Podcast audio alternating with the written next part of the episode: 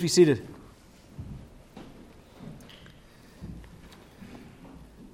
All right. Well, we continue our sermon series on the Westminster Shorter Catechism. And today we come to the question that introduces the second portion, the second division of the whole catechism. Okay, so that we've it has two basic divisions. There's the, uh, the introduction, of course, and then there's the first part where that we've just completed with question 38, where we're told about God, who He is, and about all His works, the things that He, he has done, creation and in providence, and primarily the things that He has done, the work of salvation that He has done and uh, we saw all the benefits that we have from the, that work that he has done. Uh, that was what we've been looking at, of course, for the last number of weeks with justification, sanctification, adoption, and uh, all the other benefits that we looked at, the secondary benefits. And then we looked at the benefits that we have yet ahead of us uh, with the, um, our, our uh, the intermediate state where, when we die and go to be with the Lord if we die before he returns, and then at his return, that our bodies will be raised up and we will be in glory with him forever. That was very encouraging, that first part of the catechism. But the second part, which we begin today, tells us what God wants us to do, how he wants us to live. It gives us our duty. Now, I want to remind you of way back uh, question three that we looked at, because that's where these two sections of the Catechism were outlined for us initially with an introductory question to these two great sections of the Catechism. So it's question three is the question. And let's confess the answer to this question together after I ask it. Question three What do the Scriptures principally teach? The Scriptures principally teach what man is to believe concerning God and what duty God requires of man. So you see the two divisions there. The questions 4 through 38 that we've been looking at, again, about what we believe in God. And then the rest of this series, we'll be looking at what God requires of man. Our question for this week, question 39, introduces this entire section about our duty to God. This is, of course, a very important matter. God created us for Himself, and it is of utmost importance for us to know what He wants of us. He did not leave us without knowledge of what His will is, what pleases Him, and what He requires of us. He made us beings who can think and who can reason and who can act, and we are to use our minds and our bodies to please God, to do what He has revealed that we ought to do. So let's confess what question 39 says about our duty. What is the duty which God requireth of man? The duty which God requireth of man is obedience to his revealed will. It's a pretty simple answer, isn't it? What has he revealed to us? We know that there are secret things that God has that He's not revealed. Like, I don't know who's going to be saved. I don't know what's going to happen in the year to come. I, there's many things I don't know. God knows. That's His plan. That's His will, the things that are going to happen in the year to come. But the revealed will are the things that He has told us that He wants us to do, that are given to us. So, our scripture reading that's related to this is Micah 6 1 through 8, where we're told what God requires of us, what He's revealed to us as far as how we're to live. So please give me your attention as I read this to you, because it is the holy word of God. It's Micah chapter 6, verse 1 through 8. Hear now what the Lord says Arise, plead your case before the mountains and let the hills hear your voice. Hear, O you mountains, the Lord's complaint, and you strong foundations of the earth. For the Lord has a complaint against his people, and he will contend with Israel. O my people, what have I done to you? And how have I wearied you? testify against me, for I brought you up from the land of Egypt. I redeemed you from the house of bondage, and I sent you I, I sent before you Moses, Aaron, Aaron, and Miriam. O my people, remember now what Balak, king of Moab, counseled, and what Balaam the son of Beor answered him, from Acacia Grove to Gilgal, that you may know the righteousness of the Lord. With what shall I come before the Lord, and bow myself before the high God? Shall I come before him with burnt offerings, with calves a year old? Will the Lord be pleased with thousands of rams, 10,000 rivers of oil? Shall I give my firstborn for my transgression, the fruit of my body for the sin of my soul? He has shown you, O man, what is good, and what does the Lord require of you, but to do justly, to love mercy, and to walk humbly with your God. May the Lord bless to us the hearing of his holy and infallible word. Before we look at what our duty is, is revealed here, there are several things I want you to notice about the duty as it is presented to us here in the Catechism and in Micah, the portion that we just read. First, I want you to notice that it is a duty that is required, a duty required by God. You can see this in both the Catechism and in the passage in Micah. The Catechism says, What is the duty which God requireth of man? And in Micah 6 8, it says essentially the same thing. What does the Lord require of you? Our duty then is a required duty. This ought to be obvious to you, but too often it is not obvious. We're talking about God here. We're talking about our Creator. And of course, we are required to obey the one who made us. We are to live before him as our God. And our God is someone who directs us in how we should live our lives. If you're one of those people who thinks that serving God is just a matter of personal preference, then you are sorely mistaken. The God who made you has requirements of you, and they are not optional. You are commanded, as one who is of the fallen human race, to repent and believe the gospel. It's not an option, it's a command. You are commanded to leave all and follow Christ. You are commanded to love your neighbor as yourself, to remember the Sabbath, to worship God in the way that He has said to worship Him, to abstain from sexual immorality, to do your daily work in an honest way. Absolute God given requirements are the thing that the world hates most of all. They hate being told that God has things that He requires of them.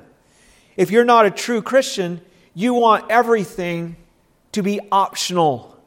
Serving God is okay, but only when you want and how you want. You resent any notion of Him telling you how to live your life. You say, It is my life, I can do whatever I want. What you, what you, you don't like Him saying what you can and cannot do, and even things that you must do, that He tells you that you must do. But if you think this is all optional and up to you, you're going to have a rude awakening on the day of judgment. On that day, you will be jolted to reality that what God Almighty wants of His creatures is an absolute requirement. And you will be cast into eternal torment for ignoring it, no matter how nice a person you may think yourself to be. God Almighty is Lord of all, and He is to be obeyed. We are required to do what He says. But I wonder if you're alert here, there's a big problem with me saying this, isn't there? There's a big problem. And that is that we have all failed to do what God requires of us. So, what is left for us? Obviously, we're required to do it. I hope you can see that. But what do we do? What's going to happen to us if we don't do what's required? Where does that leave us who have certainly come short of what He's required? Well, that brings us to the second thing that I want you to notice about our duty, both as it is presented to us in the Catechism and also in Micah chapter 6. Second, I want you to see that our duty is a duty for sinners. It is a duty that God has now put together for us is those who have fallen, fallen in a fallen condition. He doesn't give us a law that is for us in an unfallen condition, but as ruined sinners. Look at the context of Micah. What is the Lord doing in verses 1 through 5? In his mercy, he is issuing a complaint against his people as the people that he has redeemed for himself. Notice it's redeemed people that he's talking to here. They have not been doing what is required of them. For this reason, the Lord is calling upon them to plead their case before the mountains and the hills as witnesses, as if the mountains and the hills are a courtroom that's evaluating how they have been conducting themselves. He is saying, what are you going to say before these mountains and hills uh, for yourself? How are you going to explain the way that you have been treating your God as if God is not a redeemer to you? As if there is no redemption in Him and there is no, you, you can't come to Him, you can't serve Him, you can't walk with Him. You're acting like you're not a redeemed people, like the people of the world. And it is then, after asking that, that Micah responds with the questions in verses 6 and 7. He says, What shall, this is 6 6. He says, What shall I come, with what shall I come before the Lord and bow myself before the Most High? Shall I come before him with burnt offerings, with calves a year old? Will the Lord be pleased with thousands of rams, 10,000 rivers of oil? Shall I give my firstborn for my transgression, the fruit of my body for the sin of my soul?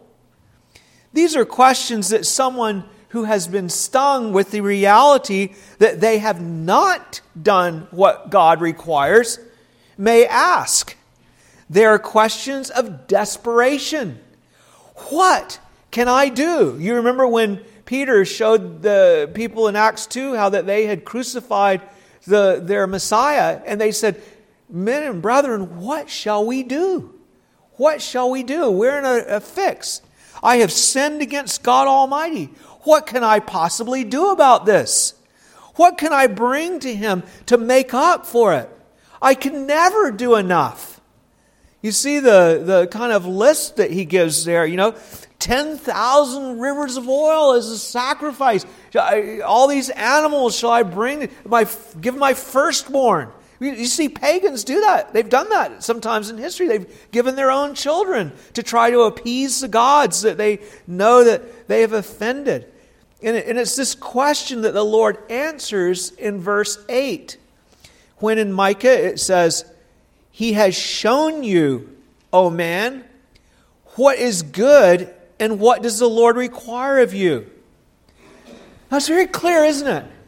This is not talking about what is required of someone who is just created, who is innocent, who just came from God's hand, and who has no sin. It's very clearly talking about someone who has greatly sinned. And it's saying, what does He require of you, people like you, that the hills and mountains testify have not served your God? What does God require of His people? as sinners and sinners who are still sinning. And that's what the second half of the Catechism talks about as well. Because it summarizes what is taught in the entire Bible to sinners. The Bible is not written to innocent people, but to us. To people who have sinned against God, to people who have rejected our Creator and who have gone in their own way. Yes, there is a bit about what God required of us when He first made us. And of course, that requirement is still there. There's much about that. the unchanging moral law of God. But now there are additional requirements that He has given in His mercy that belong to us as those who have transgressed, those who are fallen in Adam, those who have sinned against the Most High God. Yes, we are still required, of course, we're still required to obey all of God's moral commandments, to love Him. Of course, we should love our God, to love our neighbor as ourselves. The moral law does not change. But as those who have sinned, we are also required to repent and believe the gospel. It's a command, isn't it? God commands all men everywhere to repent. We are called to believe all the things that we have seen about Jesus Christ and his saving work in the section of the catechism that we have just finished. Questions 1 through 38. We're to come to him looking to Him as our Redeemer who has been revealed to us as the one who justifies, adopts, sanctifies, blesses His people with eternal life. We're to come to Him as that kind of a God, the one who sent His Son from heaven to come and redeem us. We are to receive His gospel. We are to receive His holy word. We are to partake of the sacraments. We are to pray. Those aren't things that were given to people when God first made them, when they had not sinned. They're things that are given to those who have sinned greatly. Our duty is no longer than just moral commandments. Not anymore. Our duty now inc- includes all that God requires of us in our present condition as sinners.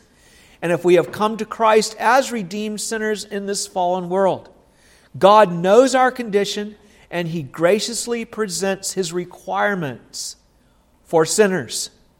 In His grace, he has given these requirements and shown us what to do as those who have transgressed. This is such a marvelous thing. It would have been perfectly right and just for him to just cut us off as those who had failed to meet requirements that he has for human creatures. Once we sin, that would be all over. He could have left us to perish in our sin and misery. One of the questions asked that in the Catechism God leave all mankind to perish. And there's sin and misery. Like the angels. You know, it shows that God can do that. When the angels fell, that was it. There's no redemption for them. There's no promise. There's no law for being restored to God, calling them back to God. They're gone. But we have already seen in the Catechism that He did not leave us to perish in our sin and misery. He sent Jesus to be our Redeemer. Now He has requirements for us related to that redemption that is in Christ Jesus. And we must do what he has said. That brings me to the third thing I want you to see about our duty. Thirdly, I want you to notice that this duty is the duty that God has revealed. You will have to excuse me for saying this, but you are an absolute idiot if you think it is up to you as a fallen sinner to decide how you can come to God. That is utterly foolish. It's detached from all reality. How could you possibly, as a sinner, begin to figure out what is required by God for any sinner to come to Him? It's beyond you. You, you have, don't have the moral rectitude for such a thing. It is true that God's law is written on the hearts of, of us from creation. He wrote His law on our heart when we made us. We did not really need Him to give us the Ten Commandments at that time. I mean, we knew that we should not worship other gods. Of course not. We worship only the God that made us. And we knew that if God sanctified the fourth day, which He did, then of course we should remember it, keep it holy, that we don't bring a bunch of other stuff on that day that uh, God has given us. And we certainly knew that we were not to murder or steal, or and, and that God has had where He had joined the first man and woman together and declared that the two shall become one flesh, and that in the future this shall go on in uh, in society. We ought not to run around with with different partners like dogs, like animals. That uh, that's not what God appointed for us. That was all given to us in the beginning. We didn't need to have a list of Ten Commandments. The Ten Commandments are all contained in that additional, in that original revelation. And we still have a moral sense about us, even after the fall. We have a conscience that stings us when we do wrong. But even our conscience is grossly distorted now that we're fallen and are desperately trying to excuse our sin and to minimize it, as we saw this morning. And though we do have some sense of what require, God requires of us morally still, how could we ever figure out what He requires of us as sinners that we could come to Him? How could we figure that part out? We have no mechanism for even thinking that He would receive us as sinners. As I say, He didn't receive the angels. We're rather left to cry out in despair like the Jews did when, as I mentioned earlier, under Peter's preaching, they realized that they had crucified the Lord of glory. What shall we do? They said, Men and brethren, what shall we do?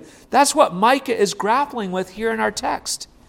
His questions about offering 10,000 rivers of oil or his firstborn for his transgression are not meant to be taken as serious solutions. Of course not. They're questions of desperation. What can I do? Even if I do this, it's, I can never do, I can never do enough. He is saying, I'm hopeless. There's nothing I can do that will even make a dent before the Most High God. What could I possibly offer to God that would help? It's the height of stupidity and arrogance for men to start speculating about what will make them right with God as sinners. That's what leads to all kinds of idolatry, where you do offer your firstborn child or something. That's stupid. That's not going to make things right with God. No. If you want to know what God requires, ask Him. Your own sinful heart will deceive you, other people will deceive you.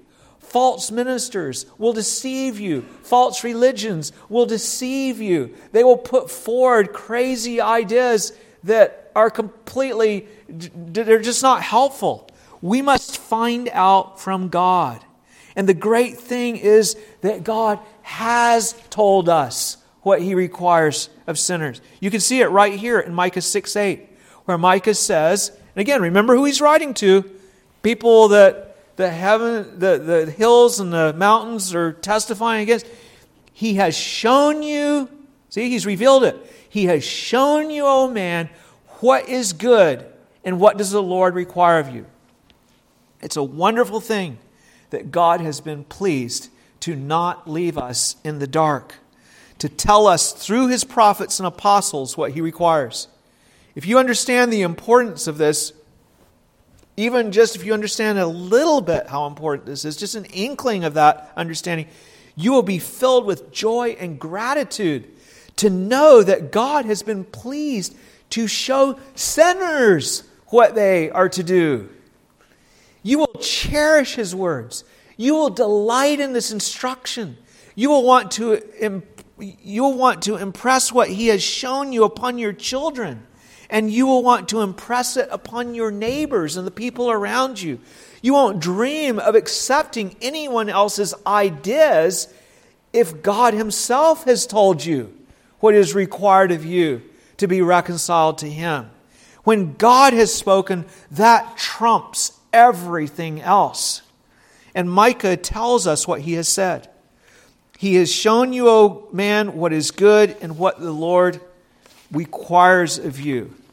We're going to be looking at what he has said over the next year or so as we study this last part of the Catechism. It's going to take us a while.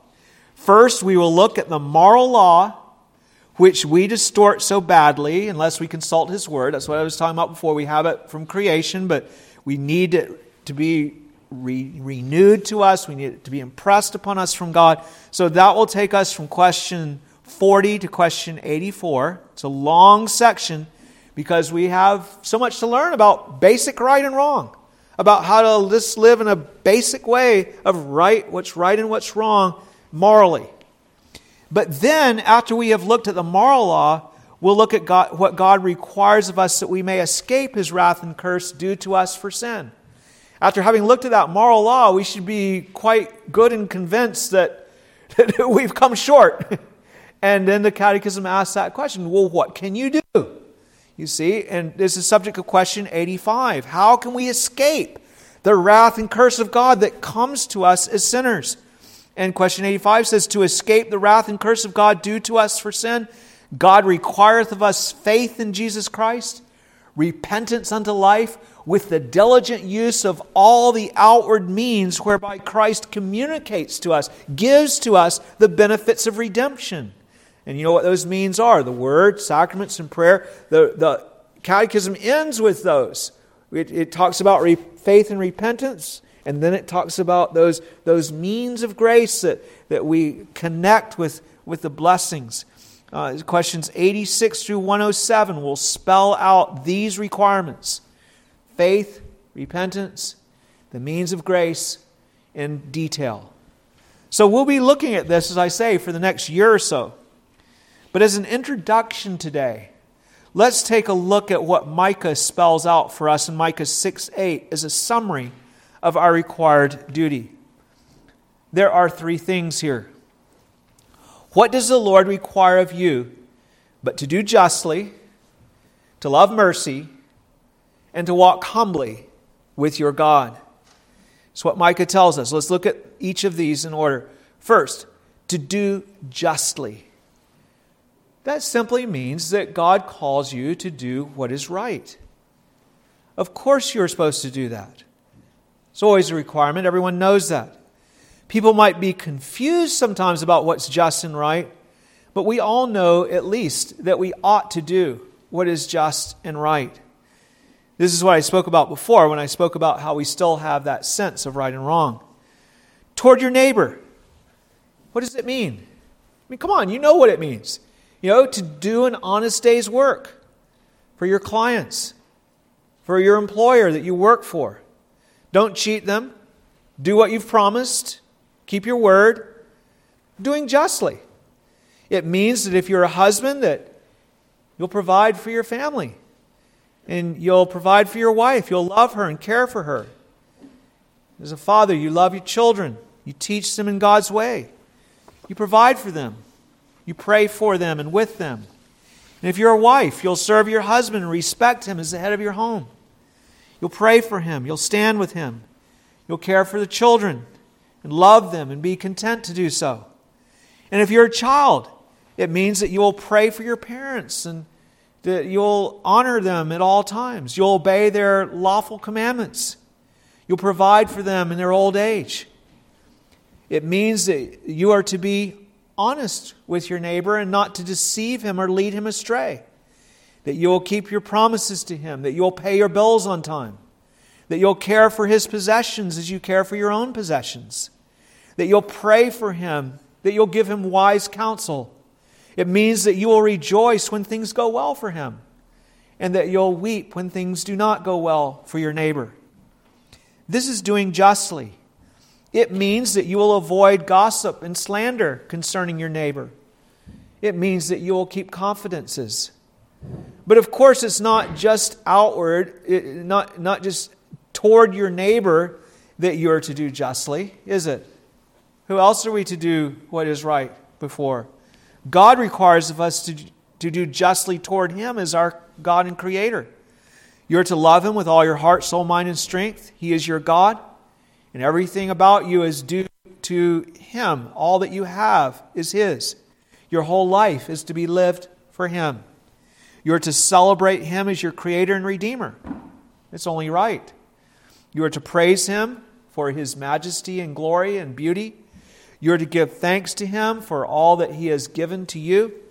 You are to declare His glory to others, to talk of His wisdom, His power, His justice, His mercy, His wrath, His goodness, all the rest. And whatever He commands you to do, whatever He forbids you are to avoid. Whatever He commands you to do, you're to do. Whatever He tells you to avoid, you're to avoid. It, he is your God, He is your Maker. It is unjust for any creature to withhold from God what is due to Him. So, doing justly is an obligation that obviously belongs to every human being. Was our obligation when we were created, and it is still our obligation now and it will be our obligation for all eternity. But as you all know, we come short of this requirement. As I pointed out to you, God re- recognizes that, and He has provided additional requirements for us in recognition of the fact that we are now fallen sinners. And that especially pertains to the next requirement. What does it say? Secondly, He requires us to love mercy. God has created a situation in the world that, of fallen sinners where mercy is about us. God has provided mercy.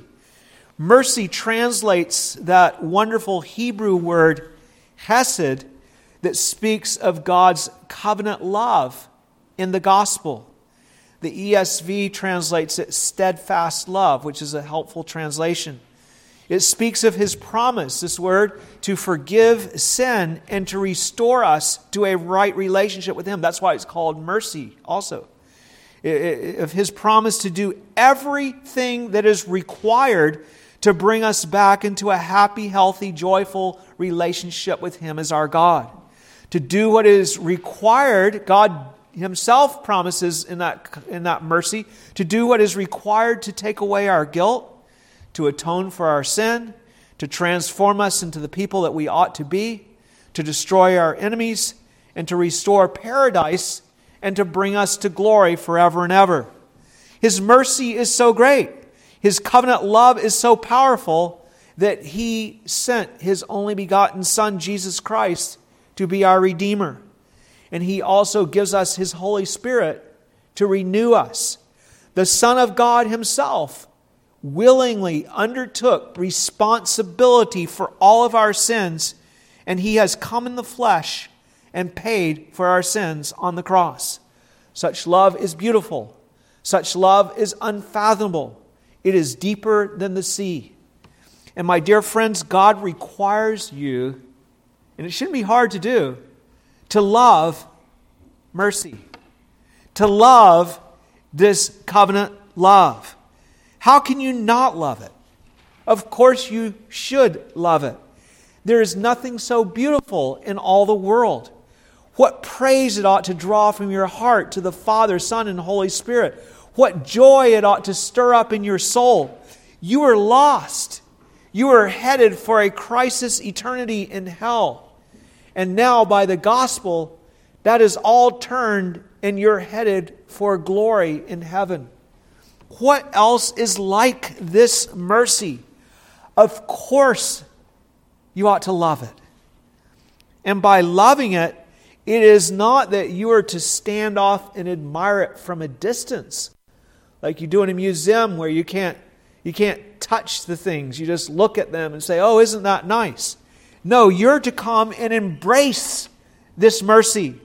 As soon as you hear of Christ and of what he has done, you're to leave all to follow him. Jesus tells us that. I was talking to a man this week that was very desperate and doesn't know the Lord, and, and uh, he said, What does it call for? And I said, Everything. Everything. You leave all and come to Christ. You're to believe on the Lord Jesus with all your heart, and you're to come to Him to have this mercy forever. You're to come believing in Him as the Son of God and relying on Him as He is offered to us in the gospel. It is your duty to believe. And you're to so delight in this mercy that you delight in it to others and that you invite them to come and see what God has done. Remember the, the woman of Samaria? Now, come see a man that told me all that I ever did. You're to proclaim it to all those around you who do not know of his great mercy toward us. How could they know it if they've not been told? You see, the moral law is something we know, but the mercy, the covenant love of God is something that we do not know unless it is specifically revealed to us. Somebody that's never heard the gospel has no reason to expect it, even. You're to say, as Psalm 117 says, Praise the Lord, all you Gentiles. Gentiles are people outside of God's people, right? Praise the Lord, all you Gentiles. Laud him, all you peoples for his merciful kindness, his steadfast love, his hesed is great toward us. We love it. And the truth of the Lord endures forever. Praise the Lord. And of course, you are also in obedience to the Lord Christ to praise Him yourself for this mercy. Each Lord's Day, we gather with the saints to hear the gospel preached and to join in the assembly that praises our God for His mercy because we love His mercy. Psalm 22, 22 through 23, that we looked at recently, says, I will declare, Jesus says, I will declare your name to my brethren. In the midst of the assembly, I will praise you. You who fear the Lord, praise him. My praise shall be of you in the great assembly. I will pay my vows before those who fear him. What is he talking about? Praising God for receiving his offering for our sins. That's the subject of Psalm 22. And we come each Lord's Day to fulfill that calling to love God's mercy, to come and praise him for it. That's what you're to do, what you will do if you love this mercy. And then having done that, you are as one who loves mercy to show mercy. You are to be merciful as your heavenly Father is merciful. You are to become an imitator of him. You are to love others as he has loved you. That means loving them whether they deserve it or not. This is beyond justice. This is going beyond that. You are to give yourself for others as he has given himself for you. If Jesus had only done what was just, not one of us would be redeemed. He went beyond that with mercy, and those who love mercy delight in living out mercy. Yes, if you love this mercy, you will live this mercy. This is the love that goes way beyond justice, shown to the undeserving. It forgives those who have wronged you. It harbors no bitterness toward those who have hurt you deeply. It is a mercy that goes out of its way to help and to bless. It is a husband loving his wife as Christ loved the church and laying down his life for her. You are to love mercy and to embrace mercy and to be full of mercy. All of that is connected really with loving mercy. That's the second thing that the Lord tells us is our duty in Micah 6 8. And then, thirdly, Micah says that we're to walk humbly with our God. Do you remember Enoch? That's what was special about Enoch. We're told that Enoch walked with God. We're told that he, he lived in communion with God as his God. That's what it means to walk with him. He looked to the Lord for grace to live in a crooked and perverted world that was entirely corrupted and that was going to be destroyed by the flood. He found grace in the eyes of the Lord. He walked with the Lord. He, he depended on the Lord, you see, for life and godliness. He didn't depend on himself. He put, out his, he put his body and soul in the hands of the Lord. When Jesus came into the world, this is exactly what he did and what he called us to do to follow him, to come after him, to walk with him. He called us his friends and told us that he would explain what he was doing to us. He promised to be with us until the end of the age. He promised to give us grace and peace, fullness of life and peace by His Spirit and by His power. Wholeness and completeness. He told us that He would take care of us and that we did not need to fear what man would do to us. That the most they could do is kill us, but only if it is His will for us to honor Him by being killed. He told us that He was the bread from heaven. He was the one who gave living water to those who ask. He called us to put ourselves in His hands as one who would redeem us and who would keep us and who would give us eternal life. That is walking humbly with your God. You're coming to Him as the one who is able to redeem you, a fallen sinner we have much reason to be humble, do we not? For we are mere creatures. And as we saw in Psalm 22 last week, we can't even keep our soul alive. Even the prosperous, they realize, I can't even keep my soul alive. But much more than that, we are sinful creatures who cannot possibly redeem ourselves, who cannot possibly pay a ransom to atone for our sins. Neither can we renew our sinful hearts and make them good and holy. That's beyond your power. It's beyond your ability. It's way beyond your ability. We're not capable of even governing ourselves, but are to follow Him, walking humbly with Him, relying on Him. Walking humbly is having faith, isn't it? It's turning from your own self and confidence in yourself, repentance, and believing on the Lord and embracing His promises and looking to Him to save you. Don't look at yourself, your own resources, your own strength. You won't find anything there. There's nothing worthwhile. You come to Him, cast yourself on Him. What excellent requirements these are! Requirements for people ruined by the fall. What does the Lord require of you? People ruined by the fall. What does He require of you? But to do justly, and to love mercy, and to walk humbly with our God. Who can refuse such requirements?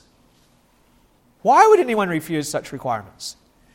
The sad truth is, with His grace, without His grace, we all refuse this. It doesn't even make any sense. It just shows how, how ruined we are. If, you, if you're keeping these requirements, it's only because God has called you into the fellowship of His Son by His transforming grace to you. He has sent His Spirit to you and shown you your sin. You, you began, you, you saw that. You saw that you need Him. He's to show you Christ and His saving work. You saw what Christ has done and that nothing else can, can do what needs to be done. And then that He works to turn your stubborn heart to receive and rest upon Him alone for your salvation, to do justly, to love mercy, and to walk humbly with your God. All the Spirit does really is put you in your right mind.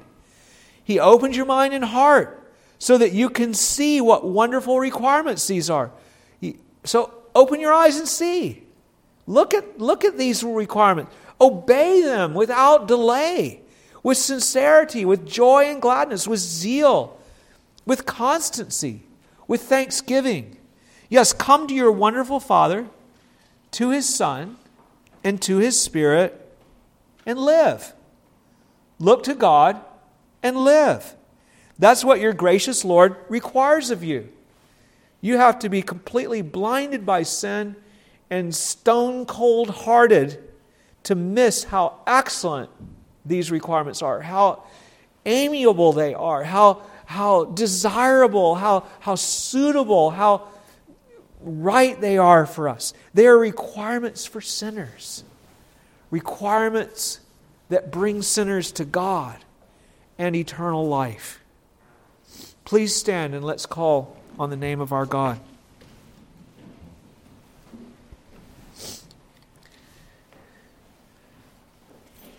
Gracious Heavenly Father, how we thank you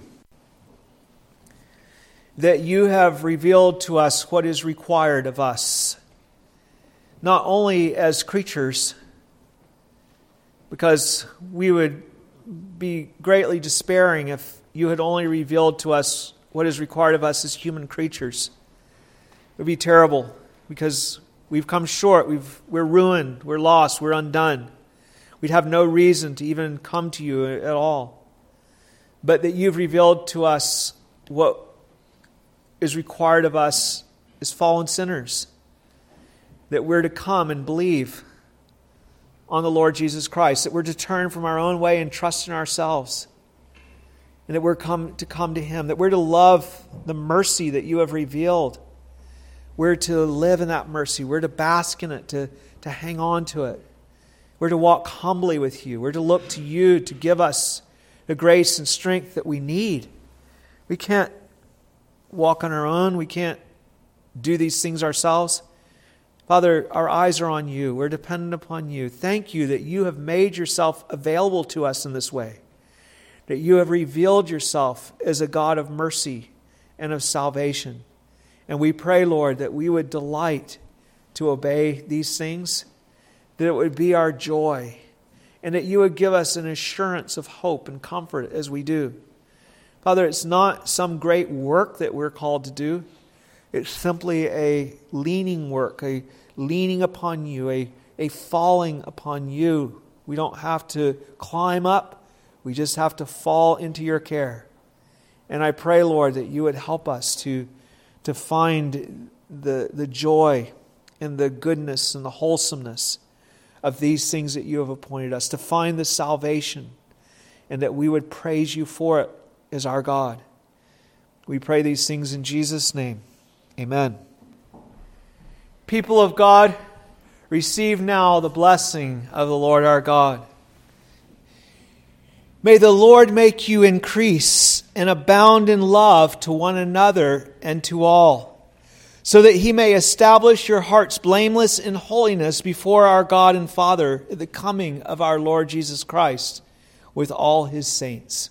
Amen.